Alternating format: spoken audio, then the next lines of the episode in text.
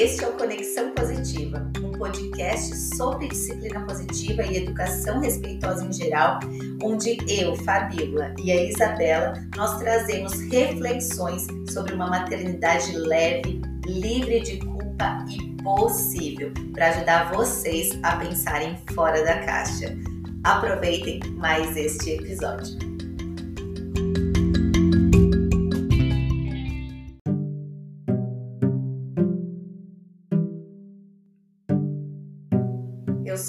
Fabiola Podolski, mãe de duas menininhas, a Giovana, de seis anos e meio, a Estela, de três anos e oito meses. Eu moro aqui nos Estados Unidos. Eu sou educadora parental com foco em disciplina positiva, sou também consultora em criação consciente e facilitadora da disciplina positiva em escola, sala de aula e no ambiente de trabalho. E assim como a Isa, eu sou uma eterna estudante sobre desenvolvimento infantil, que é a nossa grande paixão.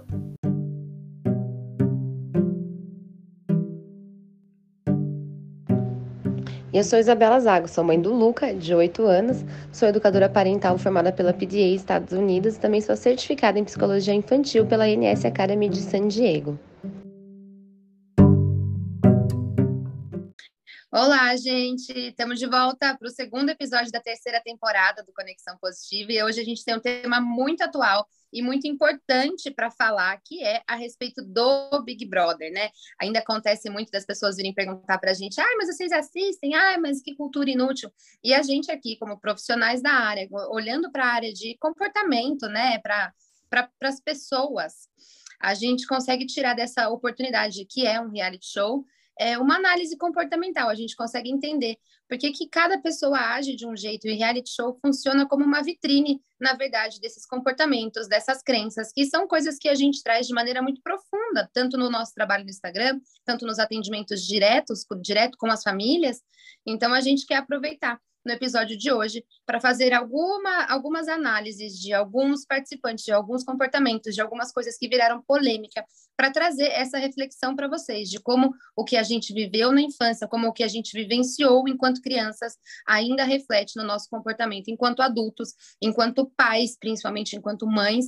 Então a gente vai falar a respeito disso nesse episódio, porque tem uma frase da Lia Luft que a gente já falou aqui várias vezes e que eu adoro, que é a infância é o chão que a gente pisa a vida inteira. A infância não passou, é o que a gente viveu na infância que molda quem nós somos e a maneira que a gente se comporta. E para falar disso, hoje a gente tem uma convidada muito especial, a Aline, que também é educadora parental. Aline, se apresenta aí para o pessoal. Oi, pessoal, muito bom. Bom dia, boa tarde aqui para mim, boa noite, não sei que horas que vocês estão escutando. É um prazer imenso estar aqui hoje com vocês. Fá, Bela, ó, fico muito feliz de estar aqui hoje. Muito prazer para vocês que não me conhecem. Eu sou a Aline Zarzur, sou educadora parental, é, sou mãe de duas pequenas, sou coordenadora pedagógica, coach parental, trabalho com famílias dentro da escola e fora também fazendo atendimentos e orientações. E estou apaixonada pelo tema, porque tem muita coisa boa para a gente falar hoje. Verdade. Oi, gente. Só faltava uhum. eu dar um oi para vocês, né? Ai, que delícia, Aline, ter você aqui com a gente para falar desse assunto. E que eu até fiz um comentário esses dias lá no meu Instagram, né? Porque muita gente fala assim: ai, que cultura inútil, eu não acredito que você assiste isso. E aí eu sempre falo, gente, primeiro que todo mundo é livre para assistir o que quiser, né? Começa por aí. E segundo que eu vejo que todas as pessoas que de uma certa maneira trabalham com comportamento humano adoram assistir o Big Brother. Como a Isa falou, realmente é uma vitrine e o que a gente tem visto nas últimas edições é o foco totalmente no comportamento e não mais naquele corpinho bonito que a pessoa sempre ia, aquelas pessoas lindas que iam para o Big Brother para depois já sair, posar para Playboy, era só casalzinho, era isso que chamava atenção. Hoje o que está chamando atenção é mais o comportamento, né? Porque o que, que a gente consegue analisar? Que toda, todo o estresse que gera lá dentro em alguma situação sempre que a pessoa vai se justificar ou contar algo, né, sobre ela, ela começa com a frase: lá na minha infância aconteceu isso, isso e isso, ou porque eu fui abandonado pelo meu pai, ou eu fui rejeitado pela minha mãe, ou pelo meu avô. A gente tem aí o caso também do neto do Silvio Santos que fez o, o depoimento dele. Então tudo é algo relacionado. Eu sou assim explosiva porque minha mãe me batia. Eu sou assim tudo tem relação com o que era na infância, né? Então, de uma certa maneira, a gente consegue ver ali explicitamente todo mundo vulnerável para falar das suas dores, porque ninguém tem acesso a nada, ninguém sabe de fato o que está passando, o que não está passando. Acho que chega até um momento que nem lembram que estão sendo filmados 24 horas por dia de todos os ângulos Sim. possíveis, e é onde todo mundo se liberta, né? Ali entra em contato mesmo nas suas dores mais profundas, porque você não está com ninguém que de fato você tenha certeza que vai te acolher ou que você conhece. Não está na zona de conforto de maneira nenhuma. É pelo contrário, eu acho que eles são colocados à prova ali o tempo inteiro, tanto com escassez de comida, escassez uhum. de sono, porque tem a hora de acordar.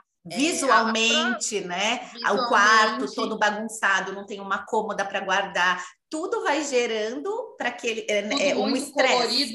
Uhum. Tudo muito colorido, muito É para colocar nesse, nesse papel de estresse, né? Porque quando a gente está nesse papel de estresse é quando a gente age sem máscara. E, e, é o que acontece com, a, com, por exemplo, o nosso conflito com as crianças hoje em dia, né? Quando tá tudo bem, quando você está em condições normais de tempo e, e, e pressão e, e, tá tudo bem, tá tudo bem, eu consigo sustentar ser a mãe que eu quero ser. Mas uhum. na hora que a uhum. criança me fala um não, que ela não devia falar, quando ela se joga no chão do supermercado, é aí que a gente não sustenta a máscara, né? E se a gente não está fazendo esse trabalho de olhar para dentro, de se acolher, de realmente se conhecer, fazer um trabalho primeiro na gente antes de fazer com as crianças, é aí que a gente não sustenta, é aí que a gente perde a cabeça, bate, grita. Então lá eles estão o tempo inteiro nessa situação de estresse para que realmente eles, eles se mostrem, né? Para que eles não estejam nessa zona de conforto. E é por isso que a análise comportamental nessa situação é tão interessante, porque a gente olha para a pessoa nua ali, né? O que ela realmente é. Sim. E essa é intenção deles por exemplo, fazer o jogo da discórdia. Uhum. Né? Então, é colocar é, lenha na fogueira. Então, eles querem desestabilizar emocionalmente a pessoa para realmente causar um conflito e ver é, a questão emocional, quanto que a pessoa aguenta e é, quanto que a pessoa consegue lidar com situações difíceis. Eu acho isso é, um laboratório muito legal para a gente visualizar isso, o comportamento humano. Muito Exato. bom, ação e reação.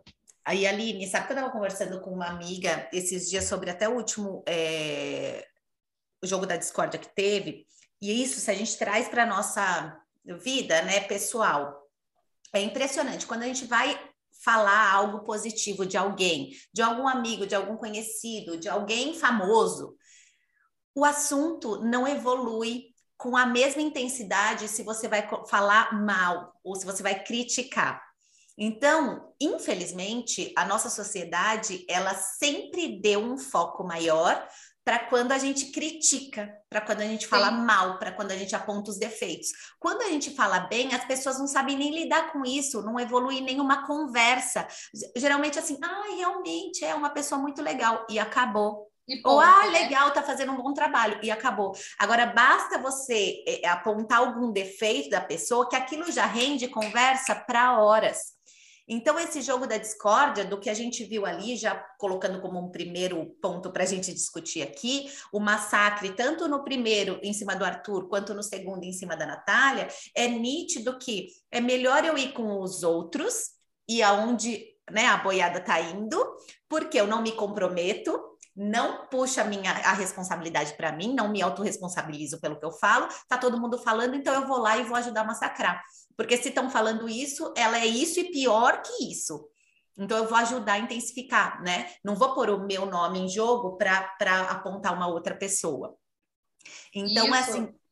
E, e, também, e também não, eu não vou colocar a minha opinião, uhum. uma vez que se eu coloco, eu sou massacrada. Às vezes, é, pensando... Ou eu não tenho quem, quem compartilhe comigo da mesma opinião.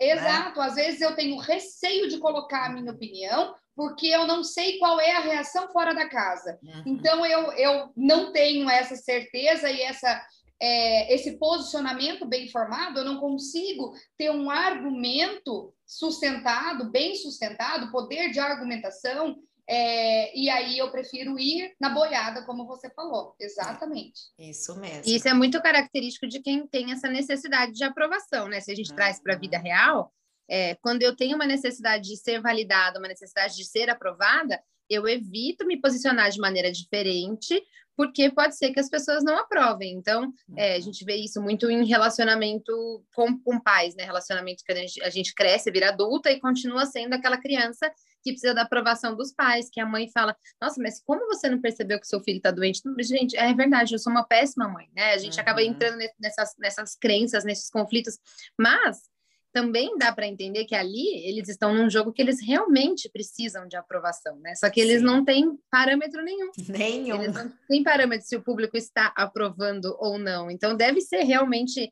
é, se a gente for falar de estabilidade emocional, deve ser algo muito difícil de lidar, porque você está em busca de aprovação, a gente sempre está, enquanto seres humanos, buscando é, pertencimento, validação, a gente quer fazer parte, né? A gente quer ser aprovado, e a gente não sabe se a gente está sendo ou não. Então, realmente é um sentimento ambíguo que nada do que eles vivem ali levam para a estabilidade emocional.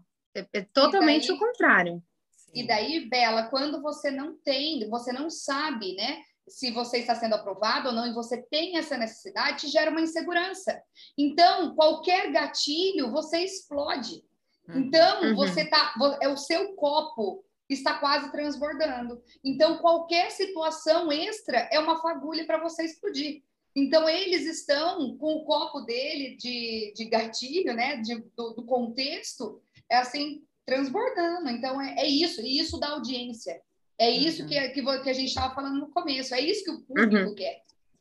É que Eles querem quer. ver polêmica. E se a gente for levar, inclusive, essa última polêmica que aconteceu essa semana, é, da Maria, né? Que é aquela participante que num jogo da discórdia, caso alguém não esteja sabendo, né, vamos explicar. No jogo da discórdia, ela tinha que virar um balde de água na cabeça da participante que ela escolheu, e ela, além de virar o balde de água, bateu com o balde na cabeça, e aí foi é, um grande absurdo, foi agressão, foi explosão, foi né, expulsão, ela foi expulsa. Mas quantas vezes a gente não age igual a Maria, né?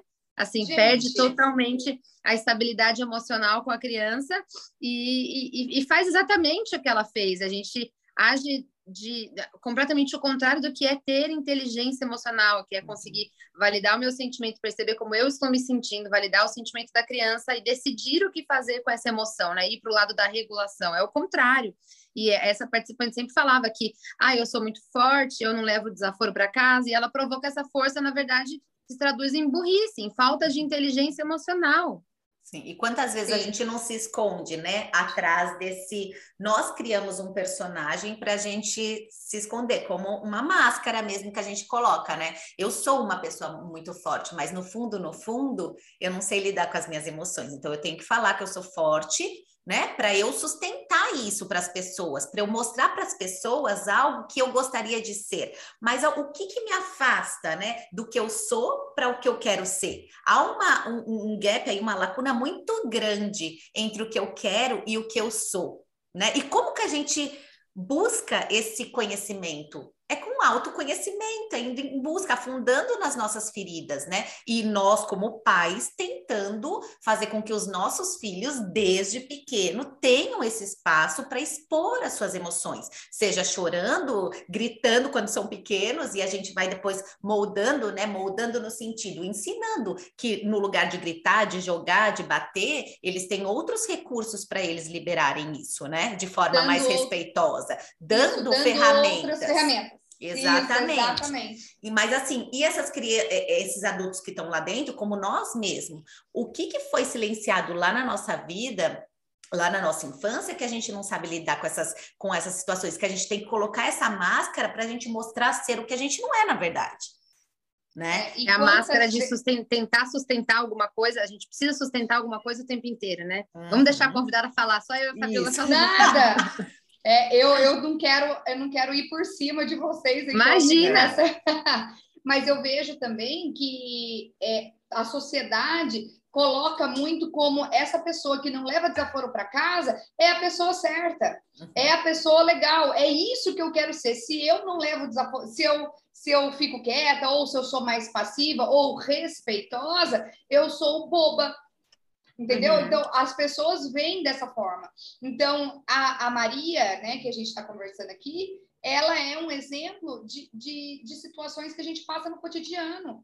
Então, se eu sou respeitosa com o meu filho, eu sou dada como, é, como boba, como fraca, meu filho né? vai fraca. Passando então, a mão assim, na cabeça, vai ficar mimado.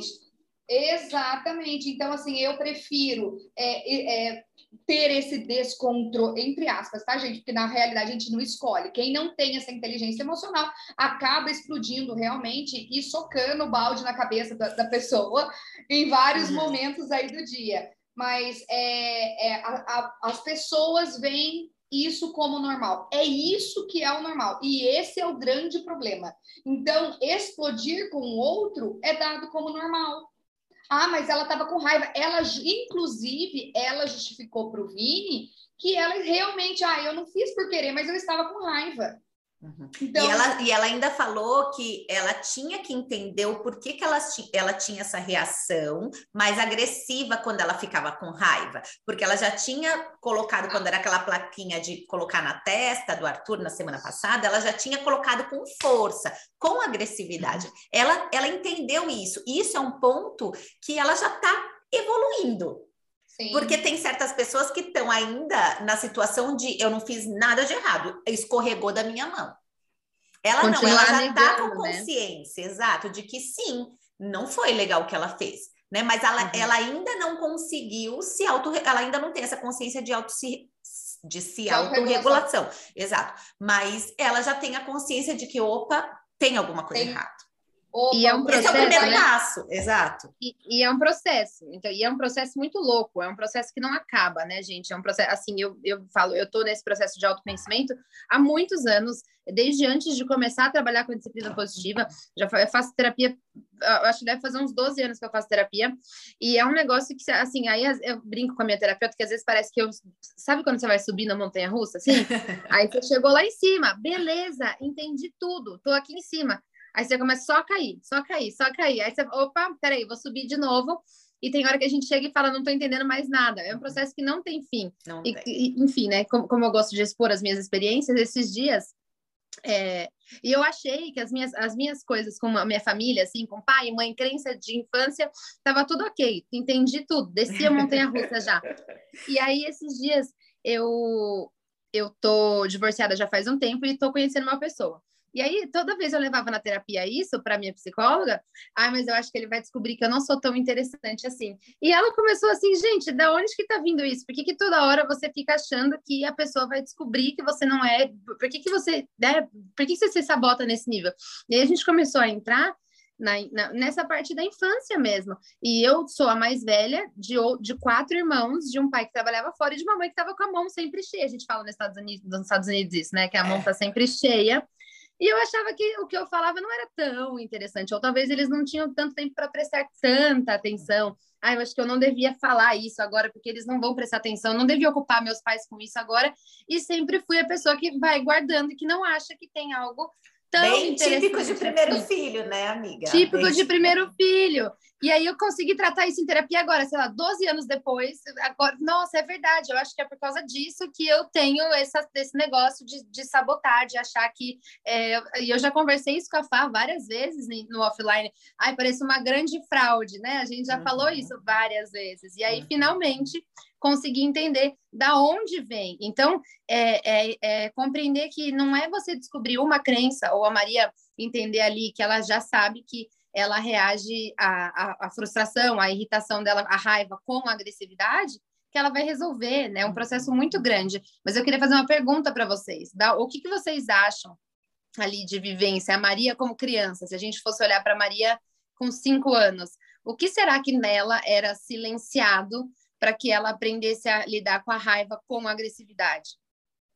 Eu acho que ela não, ela não tinha, ela não tinha, ela não teve oportunidade de ser ensinada a lidar com essa raiva. Então ela não podia chorar, talvez. ela, o choro dela era silenciado, ela não podia colocar o ponto de vista dela, a, a, o, o que ela estava insatisfeita, e isso explode. Ela não sabia, ela não soube lidar de forma positiva na infância, então ela não aprendeu a lidar com isso desde lá de trás. Esse é o meu ponto de vista. Eu acho que isso ela carrega desde lá de trás.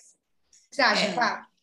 Eu acho que, além disso, eu não sei, tá? Eu não conheço ela, nunca fui ver não. a história dela. Mas a gente está eu... é só supondo Isso, aqui. É, supondo. É, é Exato, porque a Isa pegou a gente de surpresa, não foi combinada a pergunta, não. Mas eu acredito que, de repente, ela também tinha alguma situação de violência dentro de casa, de agressão. Talvez não não sei se batendo, não sei se silenciando as emoções, não sei se né, com agressão é, emocional, porque uma coisa que eu sei sobre ela é que ela já tentou se suicidar. Então, tem isso. Jura? Só... Não sabia disso. Exato, então ela já tentou suicídio, porque ela nunca se acha boa em nada. Então, de repente, como é que foi, né, a autoestima dela? Como é que foi é, como que foi trabalhado isso, né? Como que ela era ouvida pelos pais, como ela é, como, como era o sentir dela, era podia sentir, uhum. podia é, falar realmente o que sentia. Então, né? Com certeza tem esses traumas aí. E eu fiz essa pergunta surpresa mesmo, mas é porque eu queria ver se a nossa visão ali estava alinhada. Eu, eu tinha certeza que sim, porque a gente trabalha partindo da mesma fonte de conhecimento, né? O que a gente fala muito na disciplina positiva é do iceberg do comportamento, né? Que a gente uhum. não, não adianta a gente olhar ali, Maria é agressiva na ponta do iceberg e não olhar tudo que ela traz de uhum. crença embaixo, por baixo uhum. da água. O que está escondido ali no iceberg dela? E eu acredito muito nisso, que, que também é algo que tem muito a ver com a minha vivência. Eu não aprendi a lidar com a raiva. Então, hoje em dia, o meu filho ter ataque de raiva é um super gatilho para mim. É a maior dificuldade que eu enfrento com ele, porque eu sempre escutei que a raiva é coisa feia. Ah, não, menina boazinha, não sente raiva. Você já é tão mocinha, né? Por que, que você tá com raiva? Então, eu, eu acredito... ouvi muito isso. Eu ouvi Sim. muito isso. E uma então, coisa que eu percebo também disso, Isa, por exemplo, gente, acho que a gente, né, nossa geração escutou muito isso, também do engole o choro. Tipo, menina bonita uhum. não chora, menina bonita não senta assim, menina bonita. E aí tudo isso vai guardando, porque assim, eu não posso, eu tô sentindo, mas eu não posso sentir, porque se, eu, se eu quero ser bonita, todo mundo quer ser bonita, todo mundo quer ser vista, legal.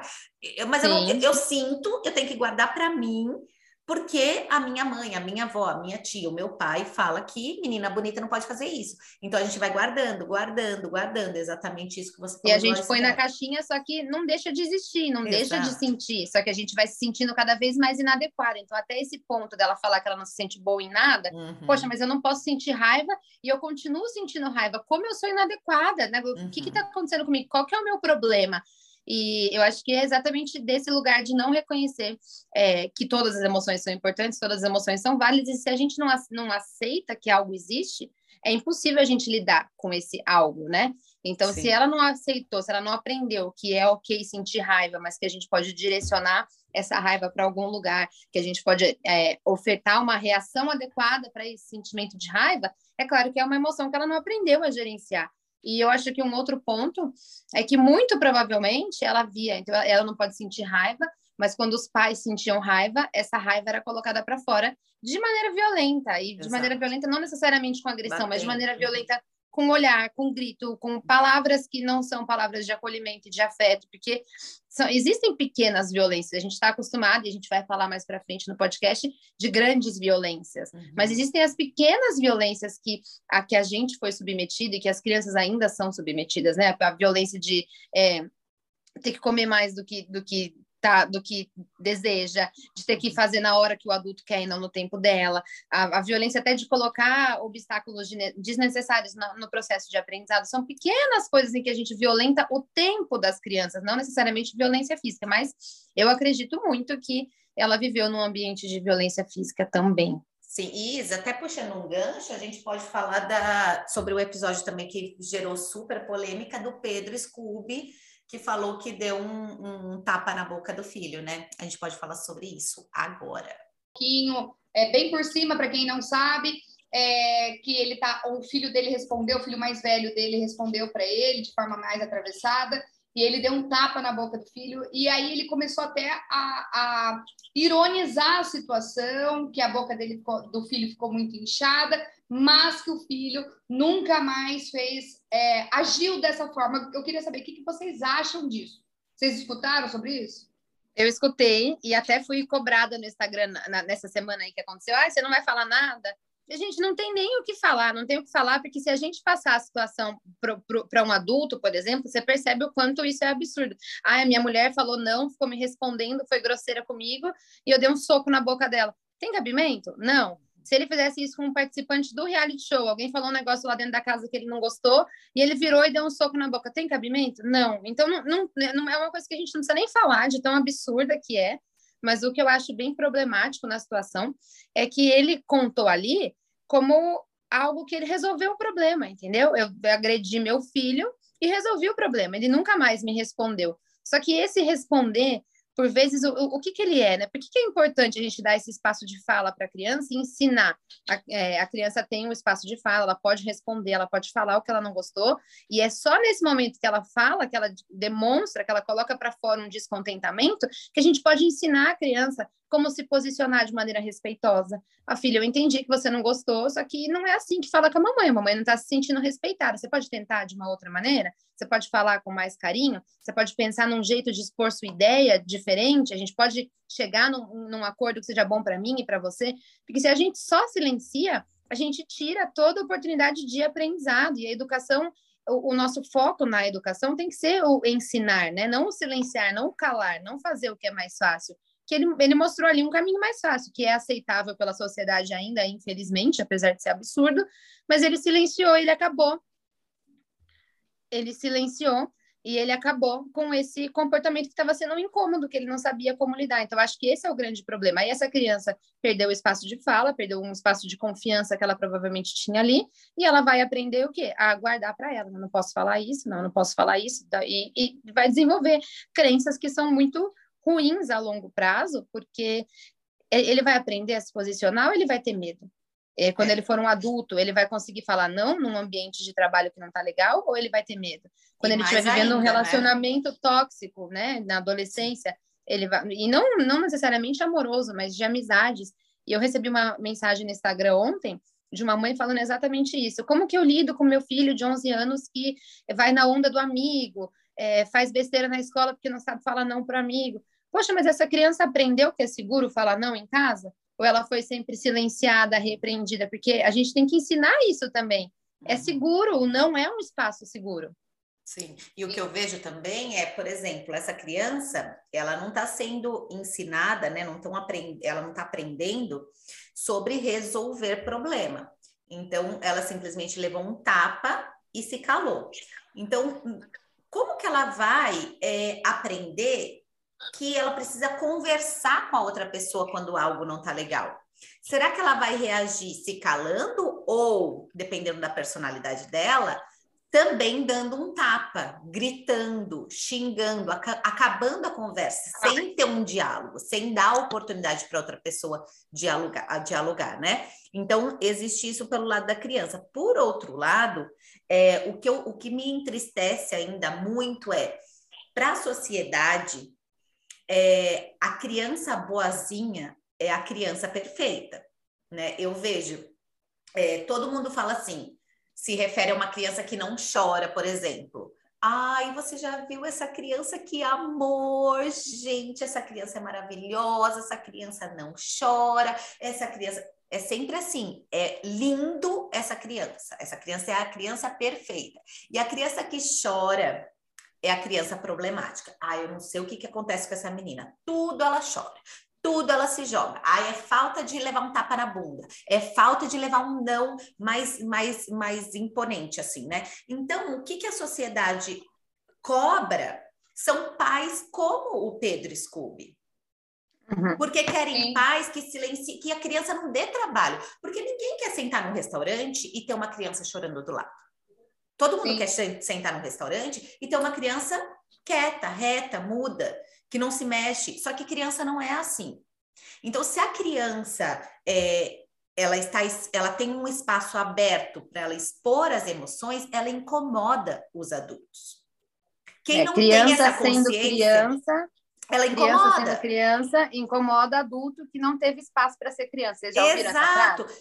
Já e é perfeito porque a gente é, ainda anda muito na contramão. Né? Então, a gente, a gente que busca conhecimento, que tem essa consciência, a gente consegue ver todos os problemas. Por quê? Porque a gente estuda e sempre fala que é a longo prazo. Mas uhum. no imediato, realmente, até para mim, eu vejo, eu tenho duas crianças diferentes aqui, né? Como a maioria que tem dois filhos sente isso, e é muito do primeiro e do segundo filho. É muito mais fácil. Minha maternidade foi muito mais tranquila com a minha primeira filha, muito. E ela é a criança que todo mundo, avós, tios, fala, ai, mas a Gigi é uma princesa, né? Ela é linda. Ela... É, só que eu me preocupo sabendo como ela pode ser, como isso pode refletir no futuro eu me preocupo mais com ela do que com a Estela que me dá mais desafios, entendeu? De comportamento. E é com a Estela que eu também aprendo muito mais. Só que se eu tivesse numa posição que eu não, que, que eu não estudasse sobre isso, eu ia colocar toda essa responsabilidade em cima da Estela. Eu ia fazer uhum. comparação, uhum o tempo inteiro, eu ia achar que ela veio para me provar algo, que eu vim para pagar todos os meus pecados. Então, por Sim. quê? Porque além do que a gente passa de desafio, de, ser, de ter que colocar mais energia para cuidar daquilo, tem os olhares de julgamento externo. Então, perante para a família, para os amigos, quem que é mais fácil conviver? Óbvio que é a Giovana.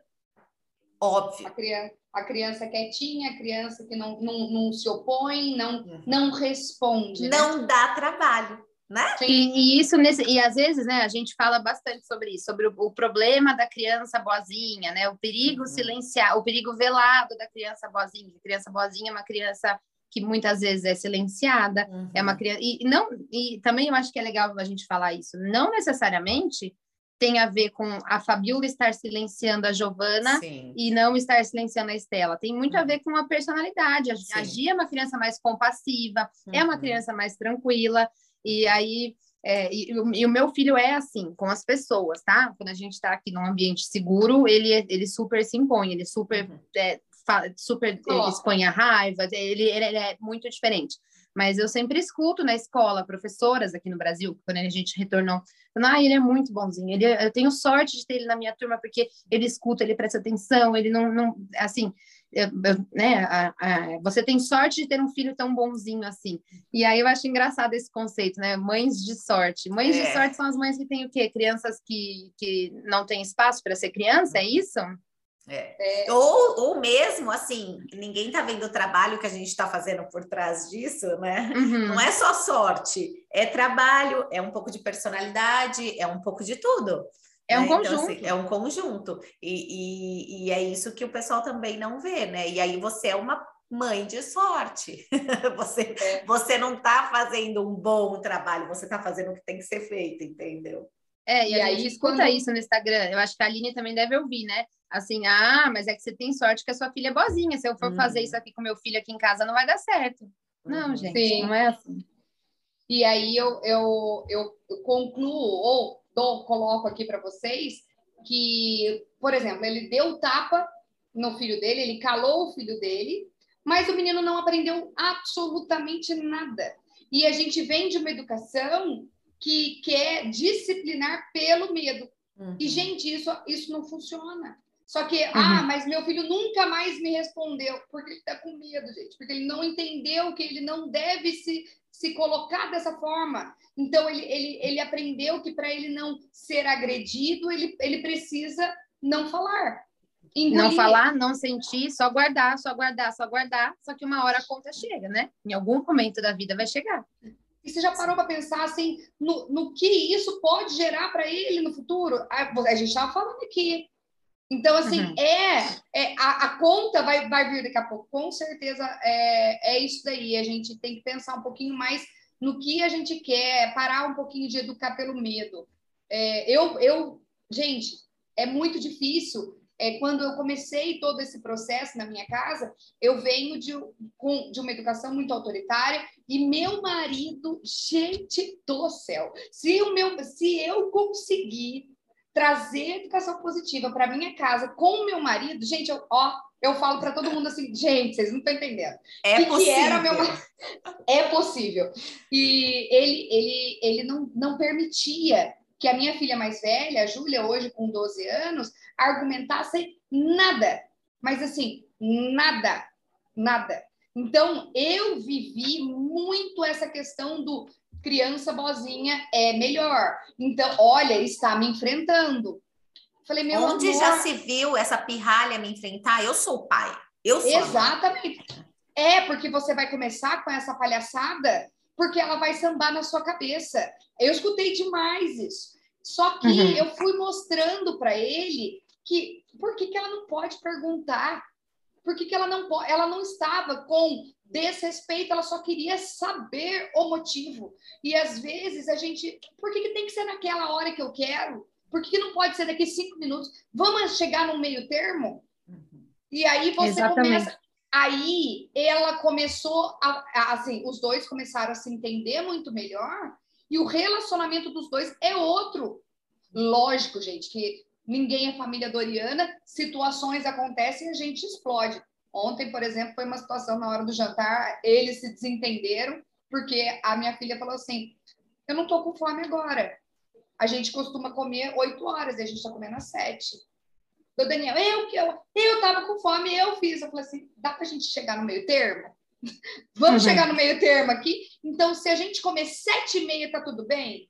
Não é oito horas e não é. Não então, é ah, Vamos começar agora, a preparar agora, sete e meia tá pronto, e sabe assim? Gente, não precisa ser do nosso jeito. E a gente vem de uma educação que tem que ser do nosso jeito, senão não é. E, pai... e, quando a criança pergunta só um porquê, às vezes a gente nem sabe responder. A gente entra num, num lugar de tanto desconforto que a gente fala: por que, você está me perguntando isso? Por que, quem você acha que você é para vir me questionar isso? Eu sei o que é melhor.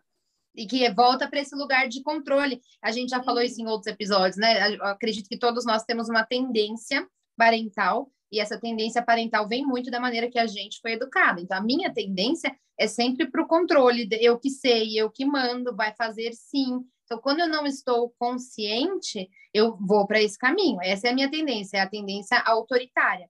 E a gente tem que, ter, tem que trazer atenção para isso. Porque muitas vezes, quando ele me questiona, quando ele me questionava, não, mas por que, que eu tenho que tomar banho agora? Porque tem e pronto. É porque uhum. tem, é hora do banho. Eu tô mandando, eu sou eu, sua mãe. Mas eu não posso jantar primeiro e tomar banho depois? E aí eu falava assim, tipo, eu cheguei a falar, não, porque tomar banho de barriga cheia faz mal. Gente, sabe? É só para é você continuar no controle, né? Não tem motivo. E quando a gente começa a perceber que não tem motivo, que não é plausível, isso é uma dica que eu sempre falo para as minhas alunas, é Ai, como saber se o limite deve existir ou não? Porque tem, tem situações que a gente tem que se posicionar como pais mesmo, Lógico. a criança questionando ou não, e tem que ser feito agora, e tem que ser uhum. feito agora, e você tem direito de não querer, de questionar, mas vai ser feito assim. Mas quando a gente não encontra nenhuma razão para justificar isso, é, tem um limite lá em casa que tem que tomar banho antes da janta. Tá, mas qual é o motivo? Se você não tem motivo, é porque é um limite que não deveria existir, é um limite que você pode negociar, que você pode chegar num ponto de ensinar isso para a criança. Até é, a, voltando, pegando esse gancho que a Aline falou, né, que as pessoas não pensam no longo prazo, no aprendizado, um amigo meu estava me contando que a filha, que agora tem 10 anos, está numa fase de questionar tudo, né? Tudo que sempre funcionou, agora ela questiona, e que ele estava assim, ele falava, ah, fulana, tem que, tem que desligar o celular daqui 10 minutos. E ela falava, não pode ser 15? Ele falava, não, 10. Não, 15. Ah, então já que você me questionou, vai ser 5 agora e pronto, eu que mando. Eu falei, você percebe que você está fazendo com ela a longo prazo? Você está tirando dela uma capacidade de negociar. Imagina, olha que importante para o futuro dela, ela ser uma profissional que sabe negociar, que sabe chegar num, num ponto em comum. Ah, papai, então tá. Então não, é 10, pode ser 15? Pode. Ah, não, então vamos fazer 13, né? Vamos ficar no meio do caminho. Uhum. Olha o que você está ensinando para a criança no ponto de flexibilidade.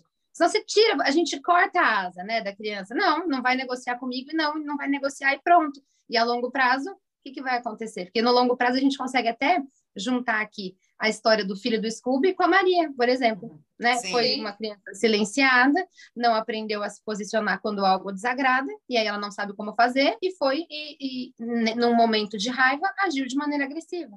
Exato. Isso, e isso é bem é o que a gente fala dentro da disciplina positiva, do poder ganha-ganha, né? Quando a gente tem bem definido o que para a gente é flexível, que onde a gente pode flexibilizar, onde a gente não aceita, que a gente sabe, vai contra os nossos valores, o que a gente quer ensinar para os nossos filhos, aqui não mexe, quando a gente sabe, tem clareza nisso, a gente coloca, discute com o parceiro, ou mesmo coloca no papel, visualiza, não, aqui eu sei que eu posso, aqui não, a gente consegue ficar mais em equilíbrio.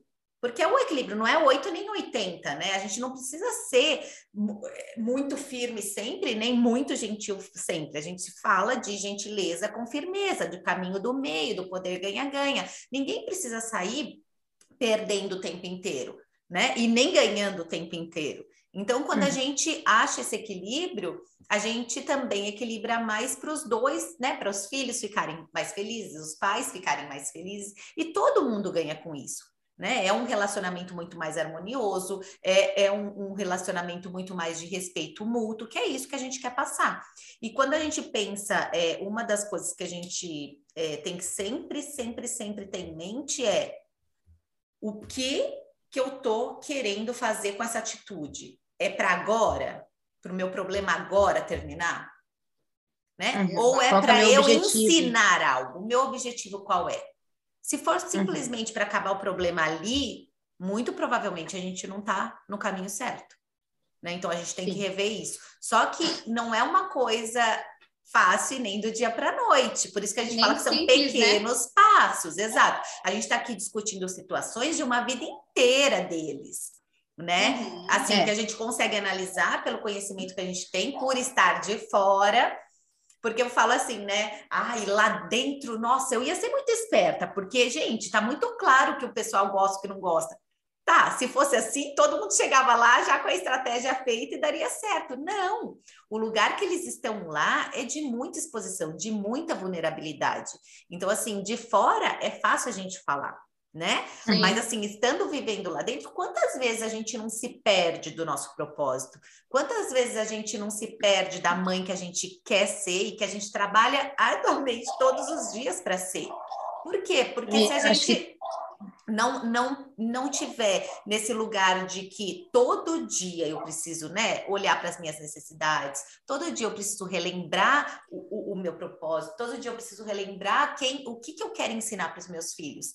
Não é simplesmente ler num, num, livro ou ver um stories nosso, ver um post de, de alguma educadora parental e achar que ali está resolvido. E já vou colocar em prática agora e vai ser perfeita. Exato. E eu acho que tem um ponto, né, que a gente tem que levar em consideração, que é o cansaço. É o cansaço. A gente está cansado, acho que está todo mundo cansado. E lá eles são expostos a esse cansaço também, com a hora de acordar, o, tudo que acontece. É um cansaço visual, é um cansaço mental, é um cansaço o tempo inteiro. E eu atendi uma mãe na mentoria uma vez que ela falou assim: eu fico muito cansada de pensar que eu preciso pensar em tudo que eu estou fazendo com meu filho, né? Eu, eu então eu preciso pensar no jeito que eu falo, no jeito que eu reajo, no que eu estou falando, assim, no, no, que eu estou fazendo. Eu acho muito cansativo saber que eu tenho que pensar em tudo. E, e um, um, uma coisa assim que funciona como um bálsamo é que você não precisa fazer as coisas quando você está cansada, é aprender também a não fazer sabe? É, acho que muito mais importante do que você ter que pensar em tudo que você vai falar é você pensar no que você não vai fazer. Uhum. Então, eu não vou explodir, eu não vou bater no meu filho. Então, quando eu estiver quase nesse limite, eu prefiro não fazer nada. Deixa ele, deixa ele fazer lá o que, o que ele tá, deixa o show acontecer, deixa o circo pegar fogo. Eu não vou reagir. E a hora que eu estiver calma, descansada e pronta para lidar com isso, eu volto e trato esse assunto. A gente tem essa cultura do imediatismo também, né? De que se a gente não, não dá o tapa na boca da criança na hora que ela respondeu, ela não vai entender isso depois. E não é assim que funciona. Eu acho que mais importante do que saber o que você vai fazer o tempo inteiro é saber o que você não vai fazer, o que não é negociável, que é o que a Fá falou ali. Esse limite aqui eu não vou infringir nunca. Então, quando eu estiver perto de chegar nesse ponto, eu vou me afastar, não vou fazer nada, eu vou parar e não vou fazer nada. E aconteceu de você é, explodir, fez coisa errada, se desculpou com a criança, é você ter a mente tranquila, que amanhã é outro dia. Então, uhum. eu também oriento a, a, colocar a cabeça no travesseiro e fazer uma reflexão. Como foi o seu dia? Que, que você poderia ter feito diferente? Isso é crescimento, isso é evolução. Então você vai. Eu, eu faço isso todos os dias. O que, que eu podia fazer diferente? Nossa, eu não gostei da forma como eu falei. Como que eu poderia. Daí eu ensaio na minha cabeça. Como poderia ter sido diferente? Porque é assim, a gente, a gente planeja para numa próxima situação poder fazer diferente. A gente também Sim. tem que se perdoar, é autocompaixão. A gente não é perfeito mas tem a possibilidade de fazer diferente uma vez que você se permite. Né? Então, e eu já reflete... falei isso, Fafá, é, uma é. vez, e é muito interessante, né? Que é assim, a gente entender que o erro vai acontecer, que a gente vai explodir, só que não normalizar isso, né? Não é assim, Exato. assim, ah, explodir mesmo, porque a criança é assim mesmo, porque eu tô cansada mesmo. É realmente um trabalho de reflexão, de entender o que, que deu errado ali. Então tá, eu não quero gritar, mas eu gritei. Qual foi o momento, né? Vou olhar para trás, vou pensar e aconteceu um negócio né, né, sábado, eu fui com o Luca para São Paulo num, num, evento, e antes da gente sair para São Paulo, ele me pediu o meu cartão para comprar um negocinho do jogo que a gente combinou que ele compra todo sábado lá. E eu dei o cartão para ele, e ele me devolveu, não sei, não sei como é que foi a história, Sei que a gente chegou em São Paulo e eu olhei no, no meu negócio de cartão e o cartão não estava lá. Eu falei, falei para você que você tinha que me devolver, você prometeu que você ia me devolver e agora o cartão não está aqui. Como que a gente vai fazer? Eu tive que transferir dinheiro de uma conta para outra conta para usar o cartão que estava comigo. E aí, ok. A hora que a gente foi, a hora que eu fui apresentar meu documento para entrar no evento, eu vi que eu tinha colocado esse cartão, que é o cartão que eu mais uso, dentro do documento. E aí, na hora, na hora, na frente das pessoas, na frente da mulher que estava com meu documento, falei, filho, me desculpa, mamãe falou que você tinha esquecido de me dar o cartão, mas olha aqui, o cartão tá aqui. Eu fui injusta com você. E aí a moça do planetário lá do Birapuera falou assim: "Nossa, que lindo isso, né? Meus pais nunca me pediram desculpa". Então, é um processo que a gente não está acostumado a viver, hum. e eu podia simplesmente ter falado para ele assim: ah, "Achei o cartão, tá aqui", né? Mas é a gente reconhecer, olha, não fui justa com você, porque quando a gente ensina a criança que a gente também erra, que a gente também se desculpa, é o modelo que ela vai reproduzir na vida. Exatamente, é. isso é perfeito. Eu sempre falo para as meninas, quando eu me altero e grito ou faço alguma coisa que assim, a gente muitas vezes sente vergonha e não quer nem tocar no assunto, justamente por ter vergonha, né? Uhum. De, ter, de ter tido essa, essa atitude. Aí eu espero essa vergonha passar, eu dou, eu me acolho também, e depois eu chamo e falo: olha, vem aqui, a mamãe não gostou dessa atitude, a mamãe não se sentiu orgulhosa de falar dessa maneira, a mamãe errou, me desculpa por isso. E aí a uhum. gente pede mesmo desculpa, e é assim que a gente vai ensinando, né? Tem até um, um trecho, acho que a gente está chegando no nosso no nosso tempo, tem até um trecho que eu tô, eu tô relendo, né? Aquele livro A Coragem de Ser Imperfeito, é, e aí tem um trecho que eu marquei aqui que eu acho que cabe muito. Posso ler um, um pedacinho? Claro. Bem curto. Que fala assim, ó, cultivamos o amor quando permitimos que nosso eu mais vulnerável e poderoso seja totalmente visto e conhecido. E quando honramos a conexão espiritual que surge dessa ação com confiança, respeito, gentileza e afeto. Amor não é algo que damos ou recebemos, é algo que nutrimos e fazemos crescer. Um vínculo que só pode ser cultivado entre duas pessoas quando já existe dentro de cada uma delas. Só podemos amar alguém na medida em que amamos a nós mesmos. Vergonha, culpa, desrespeito, traição e negação de afeto danificam as raízes que fazem o amor crescer. O amor só consegue sobreviver a essas agressões se elas forem reconhecidas, curadas e não acontecerem com frequência. Perfeito. Eu acho muito perfeito, sabe? Esse trecho eu até tinha uhum. marcado aqui, achei que cabia, porque é isso, a gente não vai ser sempre assim, perfeito. Aliás, a gente nunca vai ser perfeito, mas a gente não vai ser sempre quem a gente mais gosta, a nossa melhor versão. A, a gente, gente, não vai acertar sempre. Não vai acertar sempre. A gente tem altos e baixos, né? Mas uhum. há como, se a gente, se isso não for frequente, né? Se assim, se a nossa, se o nosso eu mais prazeroso, o que me, o que me chega mais próximo do que eu quero ser, for mais frequente do que o que eu não gosto de ser, a gente já está acertando. Né? A gente Sim. já está acertando muito e com certeza lá na frente a gente não está falando aqui de não deixar traumas, porque trauma é um lugar que a gente não sabe, cada pessoa encara o trauma. É subjetivo, é né? Então a gente uhum. não sabe se vai se, se, é trauma, se não vai ser trauma, para uma pessoa é, para outra pessoa não é. Mas o que, que a gente está ensinando para os nossos filhos a longo prazo é ser uma pessoa gentil, respeitosa, que vai saber conviver em sociedade, né? É, e contribuir para a sociedade, para o trabalho, para a família, né, com respeito, vai saber resolver os próprios pro problemas, é uma pessoa que se autoconhece, que é autoconfiante, autoconfiante de si. É isso que a gente tem que pensar. A gente está dando oportunidade para os nossos filhos desenvolverem essas habilidades. E é nesse lugar que a gente vê para que lá na frente eles se expostos a essas, a essas é, situações que a gente vê dentro do Big Brother, que eles saibam resolver os próprios problemas com respeito, com gentileza, com autorresponsabilidade. É, e, e, sabendo lidar com as próprias emoções, né? Porque não é, não é sobre ser uma, uma colocar em prática uma educação que nunca erra ou que vai garantir crianças sem traumas, mas é realmente minimizar os danos emocionais que a gente já tem consciência, que a gente já consegue é, analisar, que a gente já consegue entender de onde vem. Se a gente já tem isso na consciência, eu vou continuar repetindo o erro para quê? Uhum.